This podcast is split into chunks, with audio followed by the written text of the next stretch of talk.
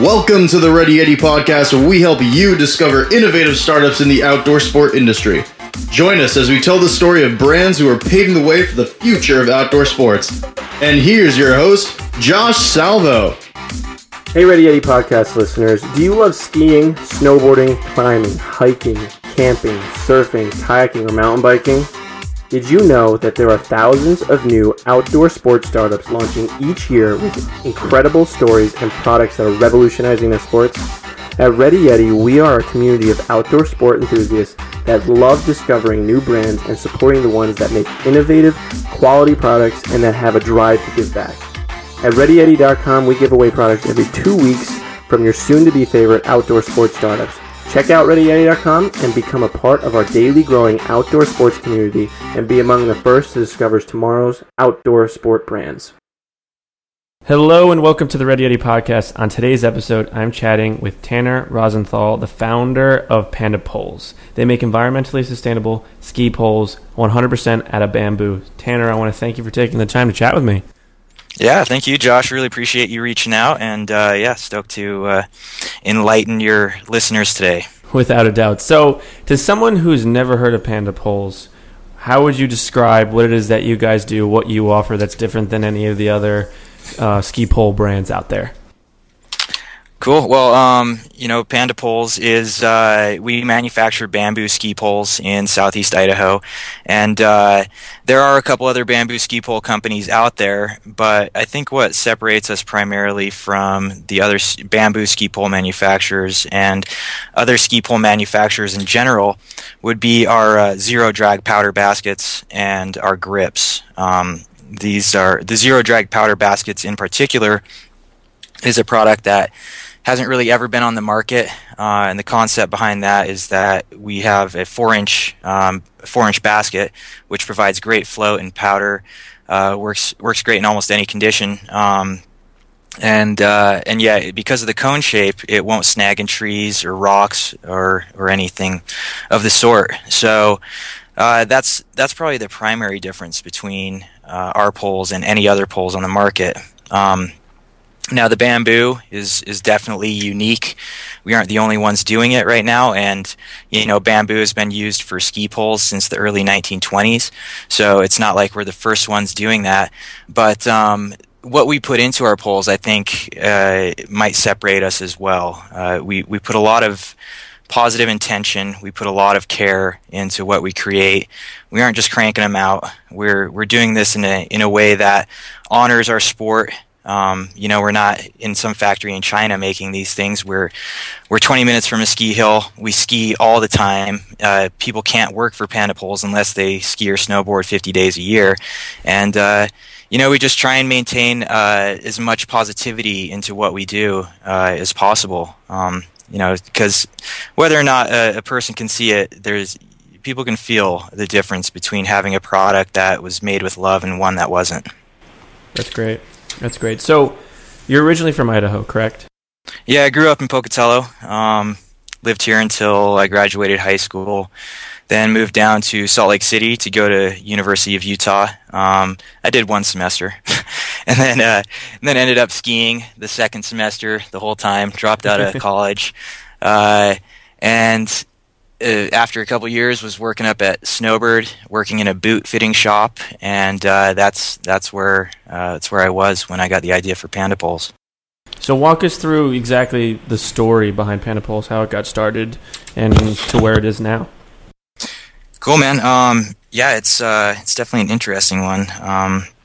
So I had competed in moguls from age 15, and with moguls, you're generally using a shorter pair of ski poles because it allows you to make quicker turn transitions, and longer poles just push you into the back seat, something that not a lot of people realize. So I had always had this concept in mind that I wanted to make recycled aluminum ski poles and reformat the whole sizing paradigm behind ski poles.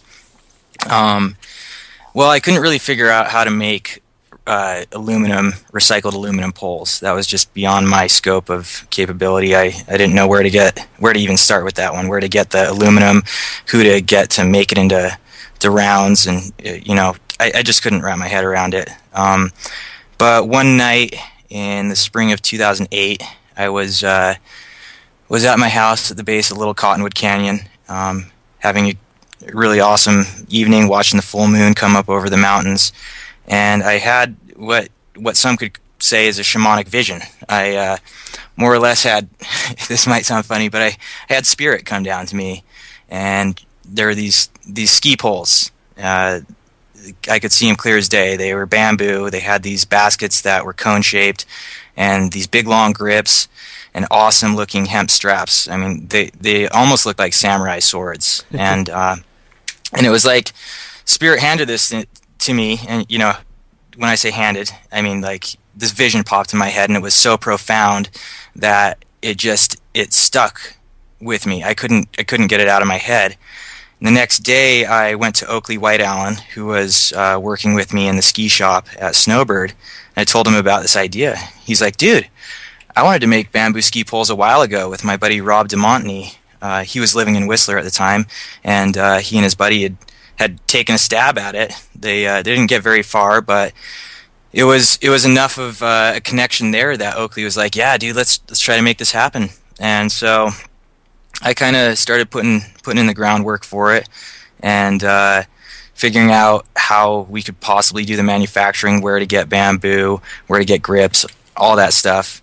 And I wasn't really getting too much farther than that, and I was coming up against a bunch of stumbling blocks. And then I met Johnny Anitzberger, who. His family was in manufacturing in Chicago for a long time, and Johnny and I ended up becoming roommates. And during that time, he helped us design the baskets. He got the drawings made up. He helped source the grips, and we were able to, by fall of 2009, had a prototype. We took that prototype up to Snowbird that year, and we tested it on the slopes. It worked pretty well, but it was really heavy baskets. Oh, I guess I shouldn't leave out my uncle and stepdad helped design the very first basket, but they did that out of they did nylon, which they used a lathe, and it created these really heavy baskets. Whereas Johnny came in and he helped us get liquid injection mold design made up. So the first basket design that we tested were these ones for my stepdad and my uncle. Super heavy. It wasn't really that exciting, but we knew that it wasn't time to give up yet, that if we could get some weight off of these things, they would work great. So we got these drawings made up. Felt like it was a pretty solid design, and we decided to go for it with the molds, put down the money on the molds, and by 2010, the fall of 2010, we had the molds in our hand, or had the molded baskets in our hands. They were pretty light, and we decided to test them out for another couple months, and by that point, we were pretty satisfied, and put together the website over a few months with my friend Lisa, and launched that in January of 2011. That's such a cool story. That's great. I mean, so how much does a Panda Pole weigh compared to a typical aluminum set? You know, it always kind of depends on the piece of bamboo that's being used. Because it is a natural product, there is some differentiation between one piece of bamboo and another. Right. But we've come up with a sizing system based off of how much the pole weighs. We cut it to a certain length. So, you know, we're not going to have our heaviest bamboo go out for a really long set, because then it's going to be even that much heavier. So we've tried to do what we can to make a consistent model, or create consistency with our weight. But there's always going to be a 20, 30, 40 gram difference between our lightest poles and our heaviest poles. Now, with that being said, relative to your average aluminum ski pole, ours are maybe slightly heavier, maybe slightly lighter. I haven't really looked at the grams, but a lot of people who grab a pair of Panda poles are really surprised by how light they are. And the heaviest part about them would actually be the baskets, which which aren't even necessarily that much heavier, but they are heavier than your average basket because they're made for primarily powder, and the shape of them adds a little bit of weight. But Drew Tabke, who is one of our athletes, he's actually on our high council. He won the Freeride World Tour with Panda Poles in 2013. He was the overall champion, and one of the points he made to us that year was that he was really blown away by how the poles gave him balance, in particular when he was in the air. So even though the baskets did weigh a little more, he found that it created somewhat of like a pendulum effect where he had something to balance against. It wasn't just like he was skiing with a pair of TV antennas in his hands. He had something substantial. He could feel this power in his hands, instead of just having some lifeless piece of aluminum dragging around. So yeah, they weigh a little bit more, but that's not. I don't think that's the point of ski poles, is to have the lightest ones possible. You know, if you compete in moguls, it's really awesome to have super light, super fast ski poles because you're flicking your wrists every half second. You're flicking your wrist. You need that. But for anybody else, like, it's almost a little bit of a setback to have a really light pair of poles. I think that ski poles, more than giving us something to push off of, which is really important. I think that they are almost like a balancing stick in our hands, and we've kind of gotten away from that. If you look at how most people ski nowadays, especially with parabolics, they're not actually pole planting and like moving their hands around much. We pretty much just drag our poles with us, maybe making a pole plant here and there. Right. But then if you try to ski without poles, you can find pretty quickly how difficult it can be. There's like a certain loss of balance that occurs, which is why I find it so impressive what some of the guys are doing nowadays without poles. But back to my point is it's not that great of a thing to have the lightest weight ski poles. Not only are they, does it not give you that sense of balance, but they break really easily. The lighter the pole, the easier it is to break. And for most people who want to shred, if you're shredding really hard and you've got a lightweight pole that breaks really easily, I bet you're going to be done with it in a month or less. So you pay $120 for these World Cup race poles and then snap them, no warranty. You're out, out $120. Whereas with Panda poles, we put a 2-year warranty on it. They're probably not going to break in that 2 years. You're hard pressed to break these things. People drive over them in their cars. I've had multiple people tell me that they ran over them and they were totally fine. So that's kind of our focus. Instead of being focused on making this super lightweight, super high tech device, we want something that lasts a long time, is really durable, and feels good. That's what's most important to us. So that's kind of the direction we go with everything in our company. That's great. No, without a doubt, as an avid skier, I totally get that. Like, one of my close friends is a racer, and the amount of World Cup poles he's probably snapped, I can't even begin to like he's probably gone through like 10 or 15 pairs. So I totally get that. It's crazy. But one of our videos that we did in the very beginning, because it was difficult to convince people. Like, everybody was asking, well, are they going to break immediately? So it was kind of difficult to convince people who weren't very familiar with bamboo that these things are not only strong, they're stronger than your aluminum poles or carbon fiber. So we made a video where we did samurai training, kind of like a board breaking competition. And but instead of boards, we used ski poles. And we didn't know if it was going to work for sure or not. We kind of went into it like, I hope this works. And you'll notice in the video I'm kind of cracking up throughout it because it worked so well that I just could not contain myself. I was like, oh my gosh, we're snapping poles left and right. This is awesome. And we just shredded. Any pole we put it up against, it shredded. But just for anybody who's listening, if you don't want Panda poles, go with rental poles. They are the most durable ones out there, and they're only $30. So that's so funny. Yeah, that's so right. So how did you come up with the name of Panda? Well, it was kind of like part of that thing when I got the vision of the poles, it was kind of like right there with it, like Panda poles. These are called Panda poles, just so you know. That was kind of like the way it came across, but it made total sense. Panda bears eat bamboo. Right. You know, 95% of their diet's bamboo. And these are ski poles. So these are Panda Poles. I mean, it just was like a no-brainer. Once, I mean,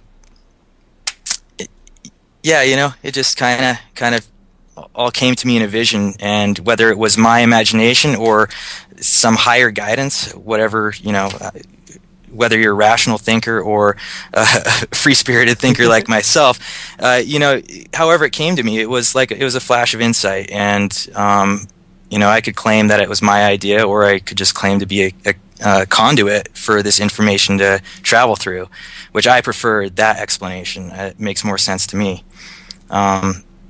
But yeah, Panda Poles just clicked. For sure. So from once you got to 2011, obviously you did a lot of prototyping to get to that point. But now that you have like obviously your flagship product, what have you done since 2011 and are planning on doing in the future to sort of take it to the next level, so to speak? Yeah, well, so there's quite a few products that lend themselves to sticks, you know, to just getting a stick and putting something on it. Yeah. So, you know, we've tapped into the trekking pole market a little bit. We still need to bolster our sales in that. But we've got trekking poles. We have our camera wand, which is like a selfie stick, but instead of holding a little TV antenna in your hand, you've got this nice piece of natural bamboo. So those are a couple of our main products that came on after the ski poles. But we've also added some apparel items. You know, we just started producing our bamboo face buff. So it's bamboo stretch fleece, made in USA face buff, you know, like a neck gaiter. Right. But really awesome material, made in USA, awesome product. And that's kind of like the direction we want to go with apparel is eventually we would love to be making full-on ski suits out of waxed hemp canvas with merino and bamboo liners, right. Or mittens or whatever the product is. It'd be awesome to do it out of natural materials instead of continuing down this how synthetic can we make stuff mindset that so many brands are out there going after. We'd like to see how natural can we make this and yet still have it compete with the synthetics. So, you know, at some point when budget falls into place and we can start to dive into the apparel industry, that's definitely a direction we want to go, you know, to the point where I'd love to see us have a little farm somewhere in the U.S., maybe Oregon, where we're growing we're growing our own bamboo. We've got our own merino sheep. We've got our own alpaca, and we've got our own hemp plants. And we're growing all this stuff and making our own apparel with stuff that's grown in the U.S. and made in the U.S. completely, start to finish. So that's, you know, big vision. But currently, we're offering only organic apparel on our website. If you go in and look at our products, it's either organic, bamboo, hemp, or recycled. And that's all that we really offer, and which makes it difficult. You know, a lot of people see a $36 price tag on a shirt, and they're like, "Oh, whatever, I can get a shirt for $25." Right. And they don't think about how the shirt that they're getting for $25 cost somebody $1 to buy, and they got it from China and got it printed for $1, and now they're selling it for $25. We got our shirt for $8, cost us $2 to print it, and now we're selling it for $35. Our margins are miniature compared to like these big brands that are cranking out all the internationally produced goods that are flooding the market and tainting everybody to think that that's the price of goods. I like to call it the China syndrome. It's like we've become so accustomed to these really low ball prices that anything that's made in the USA that's where we're asking what it's worth, people scoff at it, a lot of people. But there's the market is changing in a way that is really opening up to the concept of made in America is really important. Our economy is dying because we've outsourced so much, and if we don't get back on track with supporting local economies, we're going to be doomed. So people are waking up to that, and they're moving towards brands like us and really supporting us. And we have a massive network of people who get that. And without them, we wouldn't have made it past day one, really. So, I think that's a great mission sort of point. And you know, it goes into My next question is sort of asking you about sustainability, which I think you sort of already nailed on the head in showing how much Panda Poles is focused on sustainability and really building that for the future. But I think that's such a great way to look at things, and so many people don't get that, especially when it comes to someone who doesn't have any idea with manufacturing. You know, someone who has started a business, been in that, done that, you know exactly, you know, how many pieces, what's involved in actually getting that done. You know, people do just look at that price tag and they're like, oh, I'm not spending $35 for a T-shirt. Like you said, I'm just going to go get the cheaper option, when in reality, you know, it's more beneficial to them to support the local guy. So, yeah, as far as sustainability goes, there's a lot there's a big part of what manufacturing businesses do that goes unseen. There's a lot of waste that goes into manufacturing products that very few people are aware of, unless you're in the manufacturing industry.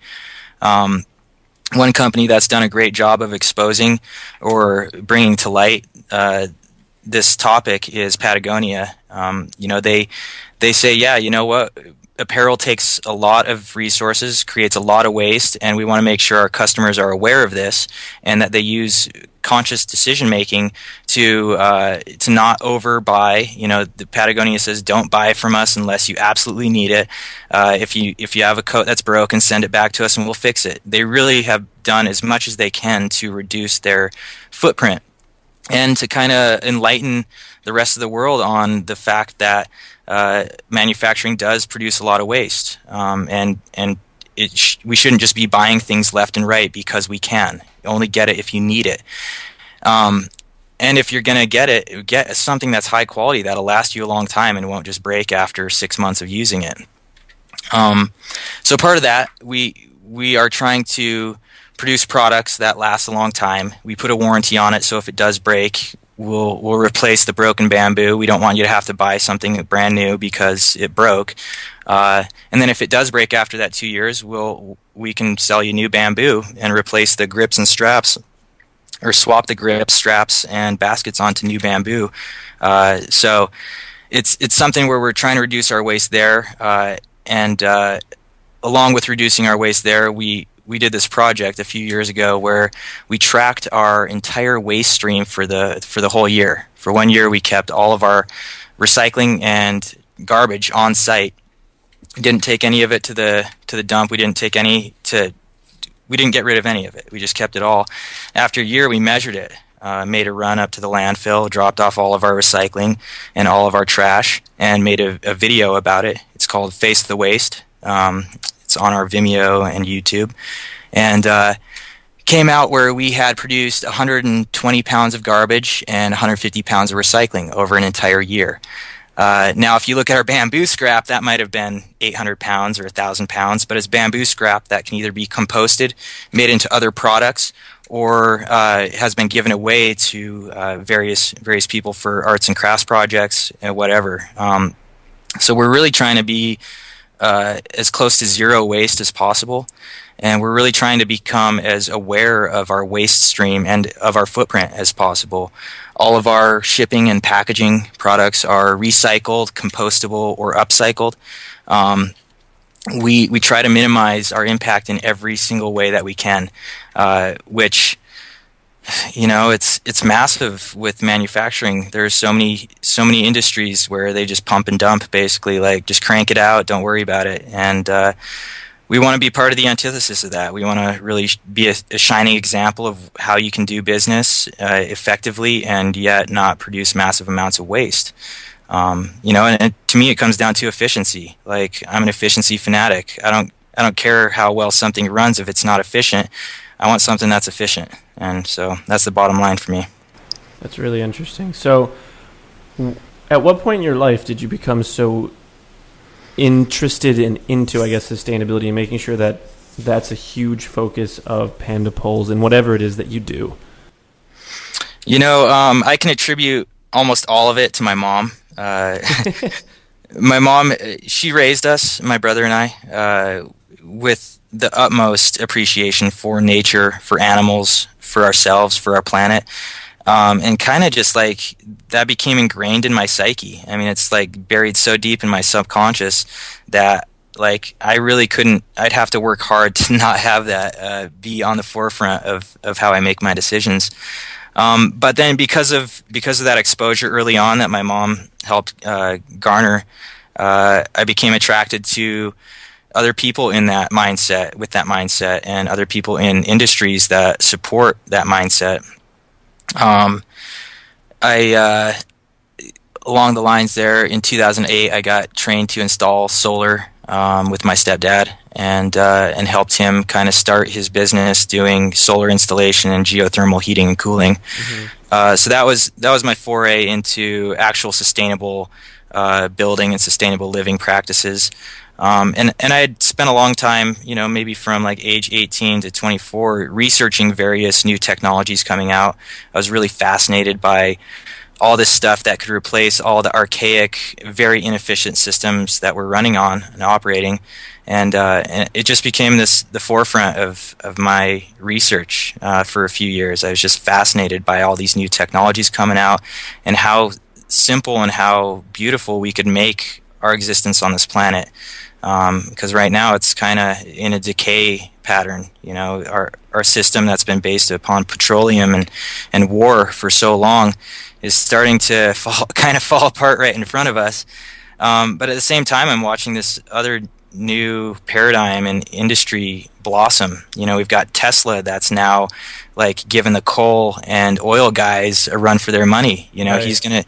Elon Musk is gonna take over, and those the dinosaur dudes are gonna be left in the dust, and Elon's gonna be, you know, riding high on his horse. So back to your question, how did I get into it? I'll give most of the credit to my mom and my stepdad, and then you know, there's been various brands throughout the years that have kind of made a really powerful impact on me. Patagonia, for one. Dr. Bronner's, the soap manufacturer. I just absolutely love those guys. And let's see, yeah, Tesla. So just watching a few other brands and watching these new technologies come around got me kind of hooked on that mindset. And now I won't even make any decision in my life without referencing back to how it affects myself and the rest of the planet. That's really interesting. So throughout this entire process, you've mentioned that you've had a few sort of mentors, but in more specific to Panda Poles, has there been anyone who has sort of directly helped you get Panda to where it is now? I would say, as far as Panda is concerned, my number one mentor was probably Oakley White Allen.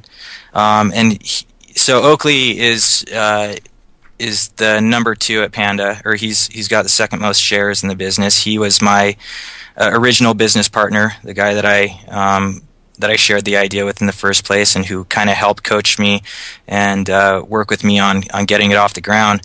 And more than anything, Oakley's a spiritual mentor. He has this very, very calm way of approaching life, and this really peaceful demeanor that has kind of stuck with me from when I first met him and when we hung out. Just his presence kind of made me think about the way I was doing things a lot differently. Made me think, try to be more insightful about how I do things, and really approach life with a more subtle sense than, you know, my fiery will. You know, I get pretty driven and just want to like hammer through things. And Oakley kind of taught me to be a little more like water. So yeah, as far as mentors of Panda Poles, he'd be probably the main one. I've had a couple other people help give me business ideas along the way. I'm really good homies with the guys over at Pit Viper sunglasses, and not that they've mentored me, but I've always just kind of, we started our companies around the same time, and we're really good friends. But they're just so creative that I get a lot of creative inspiration from them, and I'm always just, you know, they're kind of like my humor. They really motivate me and mentor me on humor, and are always inspiring me to continue to approach business with a sense of humor, and not get too serious about it. But yeah, beyond that, I mean, almost everything I've learned, I taught myself. When it comes to business, you know, I didn't really have anybody teach me how to do business. Had a couple people, a couple lawyer friends, kind of help me figure out the paperwork on various things. And but when it comes to the nuts and bolts of making this thing run, I kind of had to just figure it out all on my own, which was pretty insane at some points. It always is. So did you always know you wanted to start your own business of some kind when you were younger? Yeah, you know, my first business was when I was 12. I bought a bunch of fake Oakley sunglasses. I don't know where I got them, because this wasn't really when the internet was like the easiest place to get things. It was, I think it was like some mail-in program, but I mailed in, got like 20 pair of fake Oakley sunglasses, and just sold them to friends around town, and made enough money to buy another round, and did that for a little while. I didn't tell anybody they were real Oakleys. I made sure they knew they were fake Oakleys. I wasn't trying to rip anybody off, but provided some pretty sweet fake sunglasses to the community of Pocatello for a summer. So that was kind of like my first dabbling in business. But I don't know, just over the years, I always felt like working for somebody wasn't the path I wanted to go down. I felt like I had this unique thing to offer the world that not a lot of businesses could really bolster or could really, you know, get behind. So it just made sense to me that I should probably like do things my own way, and the only way to do that is to start my own business. So. Without a doubt. So your own way. What kind of a culture would you say exists around Panda Poles? I know you said that you guys have mandatory, they have to be skiers or snowboarders, they've got to ride at least 50 days a year. So like, tell me, what is it like around the office of Panda Poles? Well, around the office, it's we're really laid back. You know, one of the main things that I try to focus on with our employees is just that everybody feels like they're appreciated, that everybody feels like they can ask me anything, that there's no fear in the office. If somebody has something they want to talk with me about, they should feel totally comfortable doing it. And so that's a really big aspect to how I like to operate is, you know, I'm a low pressure guy. Ask me on a really high pressure day and it might be different.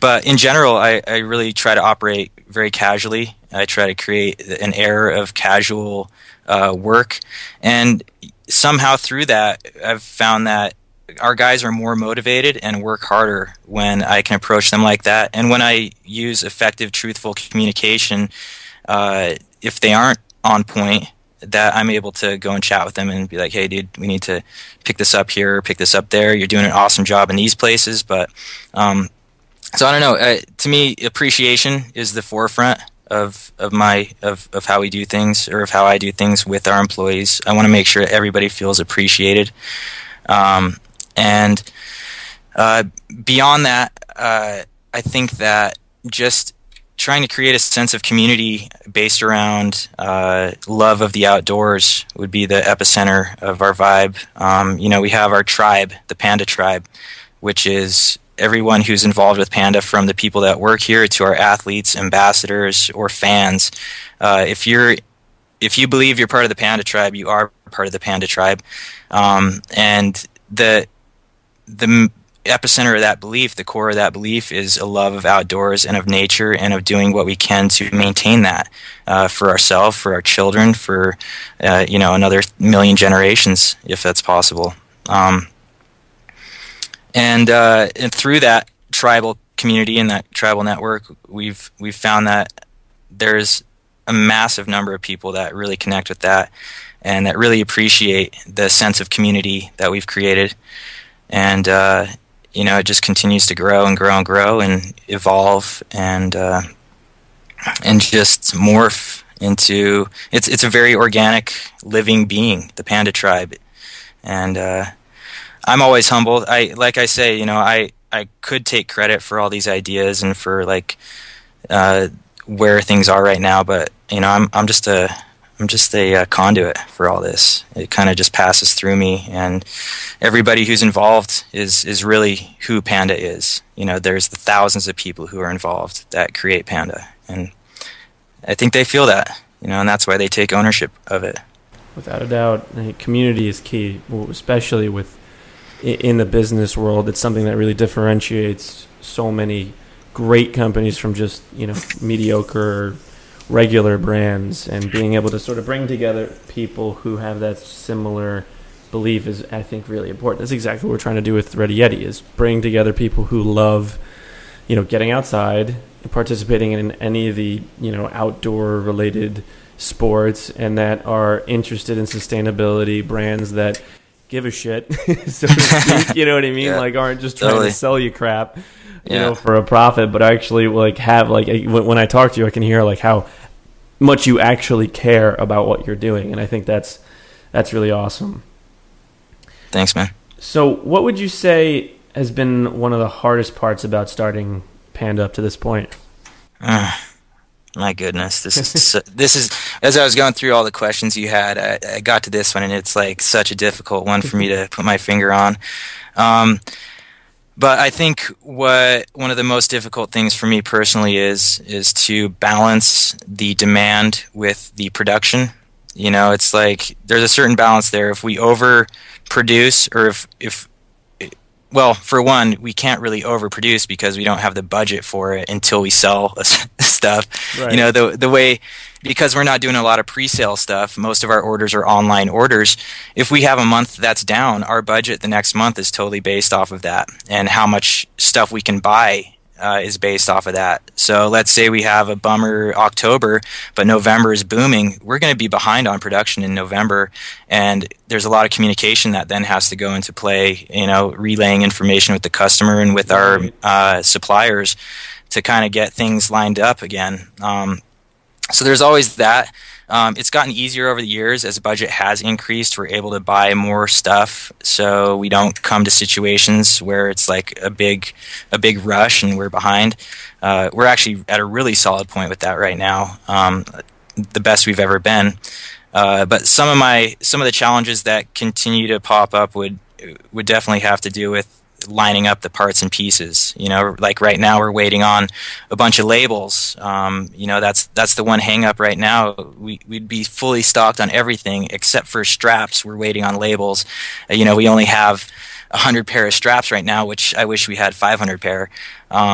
So you know, we've got labels coming in this week, but we had to wait on those, and all it takes is one link in the whole entire chain, and it gums up the entire works. So yeah, we're waiting on this 15-cent piece. You know, a label's 15 cents. Yeah. But unless we have labels, we can't sew them on straps, and if we don't have straps, we can't send them out with poles. So it's like consistently over and over, that's been one of the biggest difficulties I've had, is getting to that place where there's a link that's missing or is not full and is not complete, and everything waits on it. The whole entire process is waiting on this one little piece. So, but I'm getting better at figuring out how to plan for these things, and really just dialing in that whole process. And then beyond that, it's just a matter of like figuring out the correct marketing edge to get people to buy the products, and having faith that people will buy the products even during the months or the weeks that sales are down. So that's really interesting. So you guys are, most of your sales come from the website, correct? Yeah, probably 80%. Okay. So what do you guys do for marketing? How do you get the word out there? Well, you know, the basis of our marketing platform for years, like we didn't even really put any money into marketing other than providing polls for athletes. We didn't really put any money into marketing for our first 2 or 3 years. It was all based off of our videos and social media. Oh, yeah. Yeah, I mean, and that was when we first started. That was back when Facebook still actually had really awesome algorithms for businesses like us. Yeah. And we were able to gain lots of followers or lots of likes really quickly, and it just felt like it was the heyday. And over the last few years, that's kind of slowed down, but Instagram was in its boom and kind of got involved with that a little bit. But now Instagram is, you know, they go through their cycles. Social media is not something you can totally rely on all the time for all your business, at least when you get to a certain size as a business. So now we still focus heavily on social media and on our videos. You know, we're putting out a video at least once a month, if not twice a month, or some months 3 times. But really just maintaining consistency with our social media, making sure that we're telling our story, make sure that we're communicating with customers, and trying to just be as aware of our social presence as possible and not letting anything slip through the cracks there. But beyond that, at least as paid advertising, you know, we got into retargeting marketing for a while. That's worked really well for us. We started getting into SEO a little bit, primarily what we focus on, as far as if we're putting budget into something, we really enjoy giving product away to athletes and to events. I find that that's one of the more fulfilling ways to advertise, right? Because then somebody gets this thing that they're going to use. It's out on the hill every day, and somebody's stoked. They got this thing, you know, they got Panda Poles. It's not just like an ad shot in front of them, you know, and everybody can feel the stoke when somebody wins a product at an event, or, you know, for our athletes, I can feel the love from them all the time when, you know, when they're part of the tribe, they're motivated to produce. And, you know, that's been one of our most effective tools, I think, is getting our product into the hands of the core athletes, you know, the people that are out there on the forefront. You're so right. It's exactly why we do these giveaways. We have so many people, when they win, they're like, dude, I love Ready Yeti. You know what I mean? They become totally. Such huge raving fans. Like, first off, I would never have found this brand to begin with. So that in itself is awesome. But the fact that, like, you know, like we gave away a pair of bamboo skis last winter from a company called Slant Skis. And the winner got them and has been using them, and you know, we get feedback from people and just like, so stoked. Exactly. And like, you're like, that's great. That makes me happy. Seeing like just someone who's so thrilled at getting something like that. Totally. And, you know, it's actually pretty cost effective, you know, when you, cause our cost versus the MSRP, you know, it's not, we don't exorbitantly mark things up, but, you know, for somebody who's getting $100 pair of poles, it might've cost us $33, but, you know, that's $100 of value to that person, and that only cost us $33. So, you know, there's almost like an exchange there that is beneficial to us as well. But that's just one of those things. I just like getting product into people's hands, and if we are going to spend a lot of money on advertising, that's my favorite way to do it. Without a doubt. So what would you say is your biggest fear in terms with Panda Poles? Well, you know, of course, there's the immediate fear of having the business be a failure and all the hard work that I worked on for years crumble away into nothing. That's definitely something I pretty regularly have to face. Yeah. Which, you know, in the end, as long as what that does is it reconnects me with my faith. Like, there are certain days where I'm like, this is doomed, it's done, it's not going anywhere, I'm over it. And then I take a few minutes to breathe and refocus my appreciation and my gratitude, and then it's like, whoa, dude, this is amazing. I cannot believe how far this has gone. Even if it did crash today, it's like, it's mind-blowing and such an honor to have been a part of it. So, you know, of course, that fear of having things crumble away is definitely at the forefront. But on my day-to-day basis, I think one of my biggest fears is letting down a customer, or like letting down a fan. You know, it's as simple as me missing a mention on Instagram that I didn't respond to. Like, it honestly bugs me if I wasn't able to reciprocate that to the customer or to the fan. Like, just give them yeah, thanks, dude. It's funny, but like having pristine customer interaction is one of my. It's so important to me that I just can't stand it when I know that I've missed something, and something fell through the cracks, that a customer feels unfulfilled.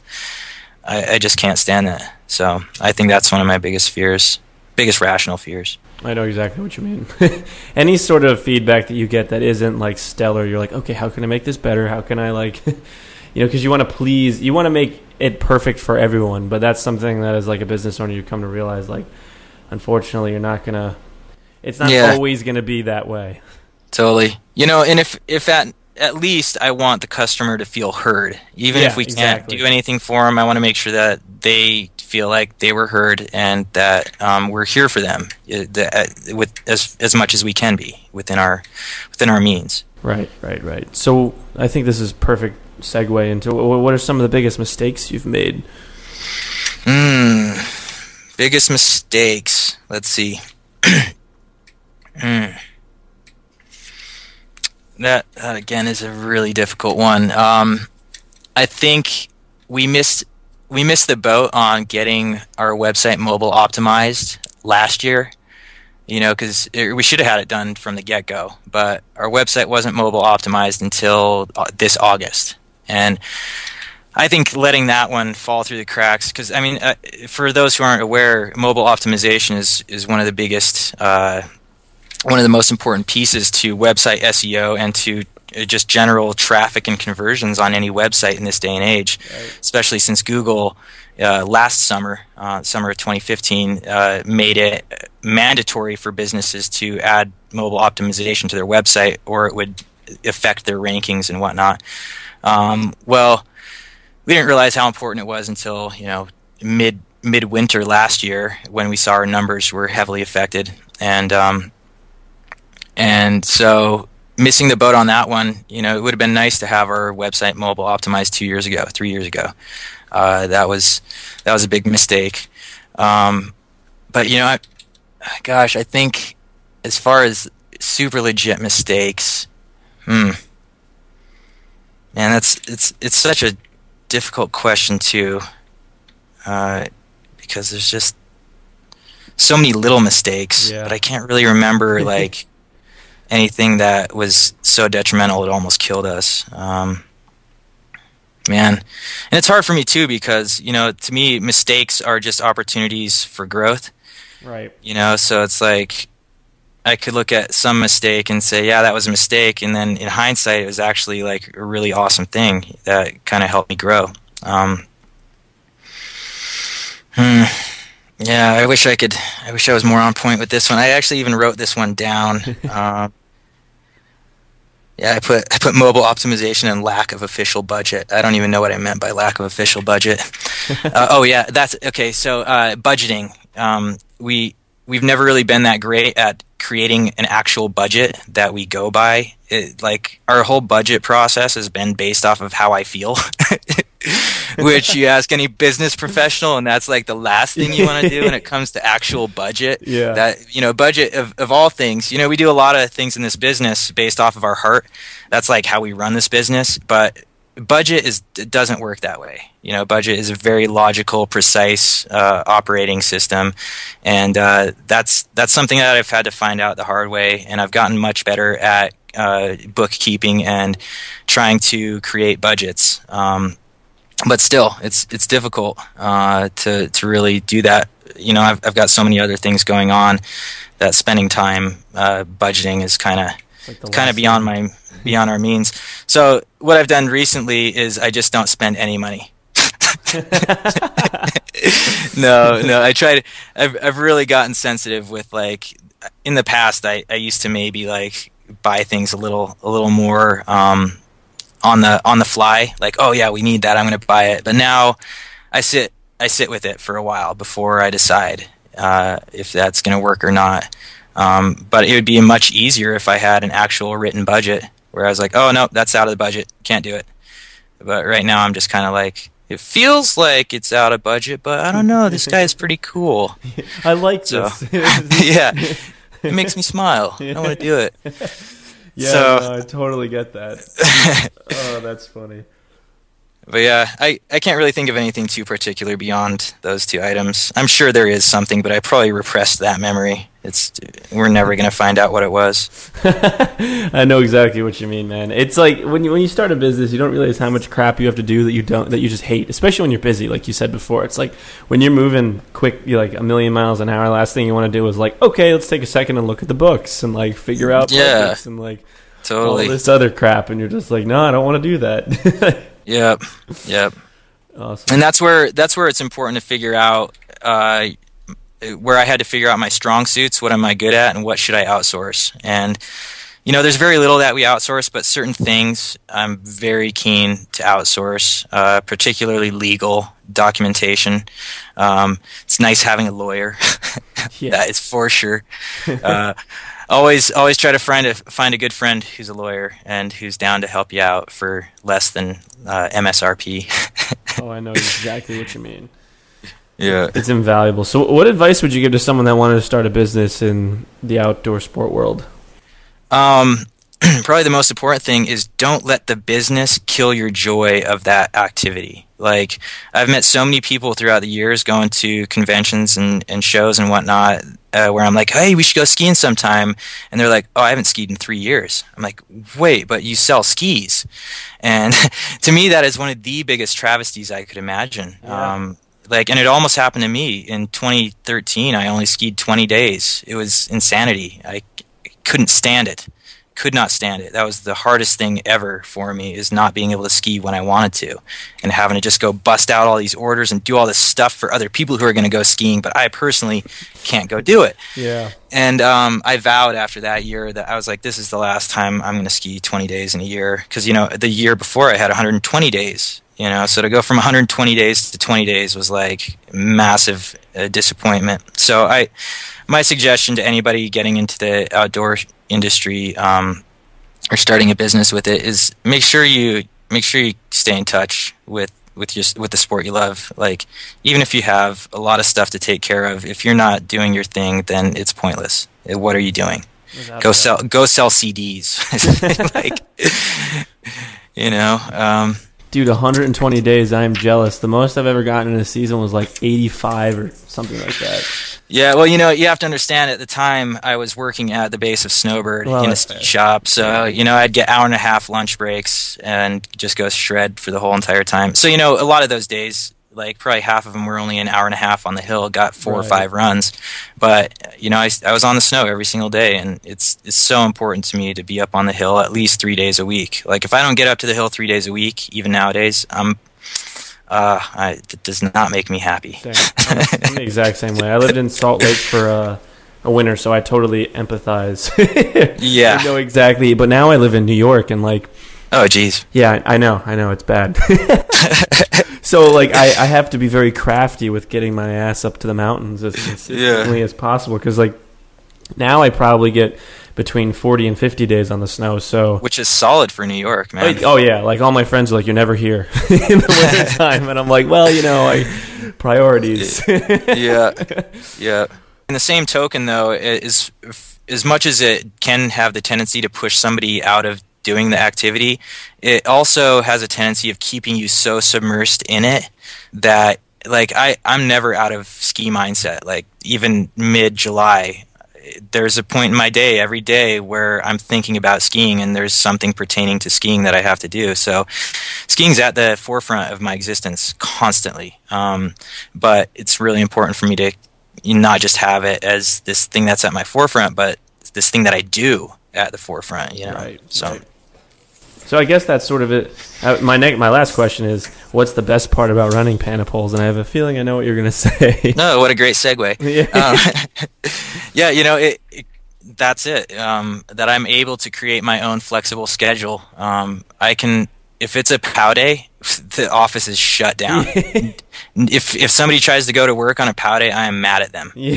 What are you thinking, man? Yeah, no, I totally especially in Pocatello, you know, we only get maybe 20 good POW days a year, if that. Oh, really? So yeah, we had 230 inches last year at Pebble Creek, and that was an awesome year. So you can imagine, for most places that are used to 400, 500 inches, 230 would seem pretty meek. But it was a great season last year, and you can guarantee on any POW day up at Pebble Creek, I was there. And so is Bo, who is like my right-hand man, and so is everybody who works at Panda Poles. You know, we can build poles anytime throughout the day, but POW is only available from 9 to 4. Yep. I know what you mean.